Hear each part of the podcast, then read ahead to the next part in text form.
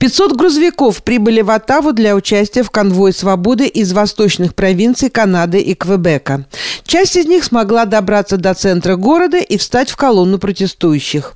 Организаторы автоколонн требуют встречи с правительством, а также прекращения действия всех мандатов, связанных с COVID-19, включая меры при пересечении границ, затрагивающие водителей грузовиков, а также мандаты на маски и вакцины.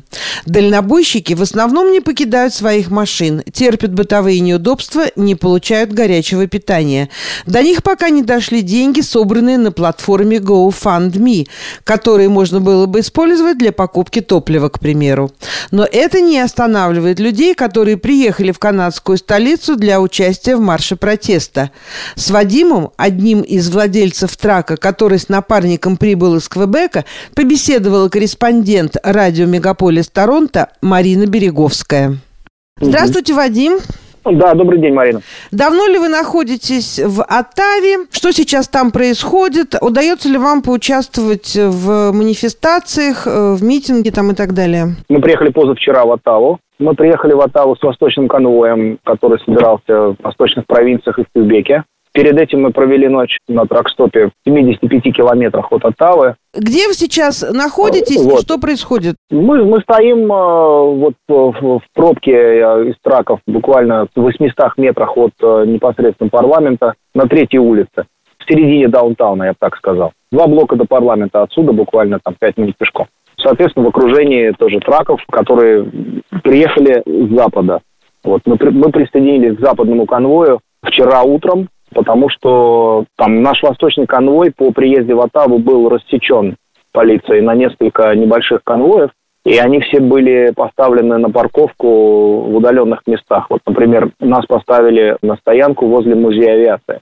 Вот. Ну, музей авиации, вы знаете, это огромное совершенно место, там, а, там летное поле, туда можно поставить несколько тысяч совершенно точно, и это никого там не обременит. Соответственно, мы провели там одну ночь, и после этого мы поехали искать, к кому бы присоединиться, чтобы, собственно говоря, выполнить то, зачем мы сюда приехали, там, постоять в городе. И э, познакомились с ребятами с запада, из Манитобы, из Альберта, которые нас влили в большой конвой, который пришел с запада. И мы вместе в их составе, вот мы приехали на Квин-стрит, и, собственно, здесь остановились. Вот, и с тех пор мы здесь находимся, да.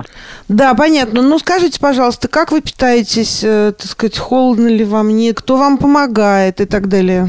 Ну, э, там логистика нашего пребывания в некотором смысле решена, потому что грузовики снабжены автономной системой э, теплоснабжения.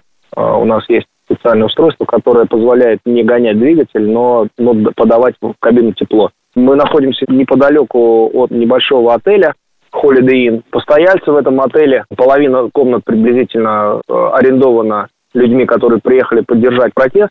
Вот, и они предлагают нам постоянно воспользоваться душевыми, ванной комнатой в номере, вот, чем мы с благодарностью пользуемся. Вот, что касается продуктов питания, тут тоже постоянно ходят э, люди, волонтеры, которые приготовили там сэндвичи, там какие-то напитки нам приносят, э, детишки там приносят нам какие-то конфеты, яблоки, рисунки для нас рисуют. Ну, то есть это все очень трогательно, да. Действительно, большая поддержка от людей простых. Вот поэтому мы в целом ни в чем не нуждаемся. Единственное, там у нас какие-то проблемы с топливом, нам обещали подогнать заправщик, организаторы, но пока, видимо, этого сделать не удалось, потому что в грузовиках кончается топливо. Но вот мы просим тоже волонтеров, если есть возможность у них, они приносят нам там одну-две канистры топлива, мы заливаем это в бак. Периодически это происходит, может быть, там один раз в день. Есть ли какая-то общая координация среди трекеров? Нет, особенно общей координации нет. Во всяком случае, в нашей группе, вот, которая находится на Квин-стрит. Вот. Ну, мы договорились все с ребятами, с трекерами, с нашими коллегами, которые вот стоят в нашей группе здесь. Друг с другом общаемся, там координируем какие-то, придумываем какие-то действия. Там, например, там, когда нам немножко погудеть, там, привлечь к себе внимание, мы стараемся, да, чтобы мы не превратились в часть пейзажа.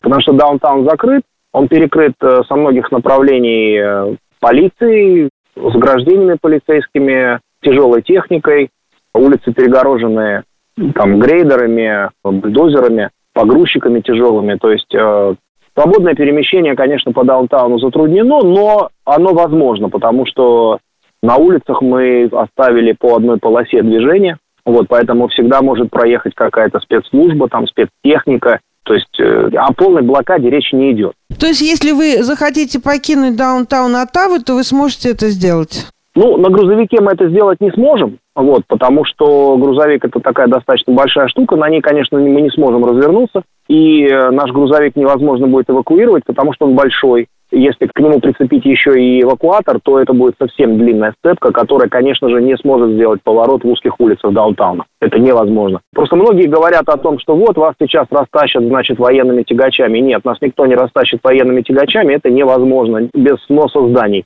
Вот, потому что некоторые грузовики, груженные бревнами, бетонными блоками, длинные там трехосные тягачи, такие, знаете, танковозы, э, где там нагрузка на задний мост 51 тонна. То есть это невозможно сделать никак, если только водитель этого грузовика не выведет его лично с этого места. Еще вопрос. Писали о том, что, так сказать, среди протестующих э, были замечены провокаторы. Вот вам как-то с ними приходилось сталкиваться? Нет, мы же не ходили протестовать э, к, к парламенту, мы находимся в своих траках, потому что мы люди ответственные, и, собственно, мы не можем тяжелую технику оставить без присмотра, это небезопасно. Все, что там происходит на, на парламентском холме там, в выходные дни, это в основном э, люди, которые приехали поддержать там протест, у них разные намерения, чаще всего это люди там, с активной жизненной позицией, так или иначе, да, те, которые нас, конечно же, поддерживают, основную идею нашего конвоя. Поэтому они, им легко приехать, им легко уехать, потому что они на маленьких машинах все, да, и они могут спокойно передвигаться по городу, как я сказал, уже на каждой улице оставлена как минимум одна полоса для движения. Те картинки, которые там с дронов люди публиковали в э, выходные, да, 29 и 30 числа, среди этих людей там, собственно, тракеров-то не было. Это были люди, которые приехали на маленьких машинах поддержать в, в составе конвоя. Сейчас все эти люди практически уехали уже, да, они вернулись по домам. Вот, и на парламентском холме сейчас практически никого нет. А, ну и, собственно, конечно же, естественно, да, среди этих людей, конечно, были заброшены там группы провокаторов, которые там, кто-то там достал нацистский флаг, начал им размахивать. Мы делаем просто, у нас договоренность немедленно, когда мы видим подобное поведение, мы сразу же достаем телефон, фиксируем это все на видео и обращаемся в полицию немедленно потому что полиции много, мы сразу же привлекаем внимание полиции к этому инциденту. Это провокаторы, которые отрабатывают деньги, которые им заплатили для того, чтобы дискредитировать нас. А много ли трекеров приехало из Квебека? В нашем конвое было порядка 300 траков. Я сужу по тем цифрам траков, которые ночевали на стоянке Ван Клип с 28 на 29 число. Как вы думаете, будет ли у вас встреча с э, властями? Я на это надеюсь. Вот. Ну, активисты наши, да, они дали пресс-конференцию, еще раз озвучили наши требования. На этом все. К нам пока наши активисты не обращались ни с какими идеями. Особо ничем нам не помогли, и деньги пока тоже мы эти не видели, которые, говорят, собрали. Я не знаю, с чем это связано. Возможно, что пока что, пока платформа GoFund не санкционировала возможность тратить, использовать эти деньги по прямому назначению, я думаю, что в этом причина, потому что, конечно, нам бы неплохо было бы получить горячую пищу и, может быть, какой-то топливо, потому что пока что мы все идем на своих собственных средствах. Как долго вы там сможете пробыть? Ну, я имею в виду в Оттаве. Ну, это зависит от многих факторов. Прежде всего, конечно, будут ли доступны эти денежные средства для нас, потому что необходимо покупать топливо и еду. Топливо достаточно дорогое, да, трак, чтобы один заправить, нужно порядка 700-800 долларов. Соответственно, да, позиция властей тоже имеет значение, потому что, ну, они могут просто забыть о том, что у них есть даунтаун Оттавы, собственно говоря, до, до лета, да, и, и тогда, тогда мы здесь будем просто жить, сольемся с пейзажем. Станем частью городской достопримечательности. Такое бывает. Нет, ну мы верим, что все будет иначе. Я тоже надеюсь, что кто-то что-то да. с этим сделает. Ладно. Потому что я, я сегодня слышал в парламентские слушания, вот господин Пелетье, по-моему, называется фамилия, да, этого парня из консерваторов, который очень неплохо говорит и выступает, и он отстаивает действительно те ценности, с которыми мы сюда приехали. Потому что мы не можем просто взять, повернуться и уехать из-за того, что нас вдруг кто-то не стал слушать. Потому что если вы представляете себе глазенки этих детишек, которые бежали за траками по обочине, в каждом городке, который мы проезжали, и десятки тысяч э, людей, которые поддерживали нас по пути, и детишки спрашивают своих родителей, ну что, мама, я уже могу снять маску в школе, да, уже все получилось? Вот, как только я об этом думаю, я, конечно, понимаю, что пути назад ни у кого из нас нет. Вадим, а вы сами вакцинированы? Как вы относитесь к вакцинации? Вы знаете, я считаю, что это вопрос сугубо личного выбора, именно потому, что э, этот вирус, он не показал себя настолько опасным, что стоило вводить действие э, положение о чрезвычайном положении, вводить так называемый Emergency Act, и вводить обязательную вакцинацию. Фактически именно она введена. Это не чума и не холера. Человек здоровый переболевает этой болезнью и выздоравливает спокойно, и потом обладает длинным иммунитетом, натуральным иммунитетом.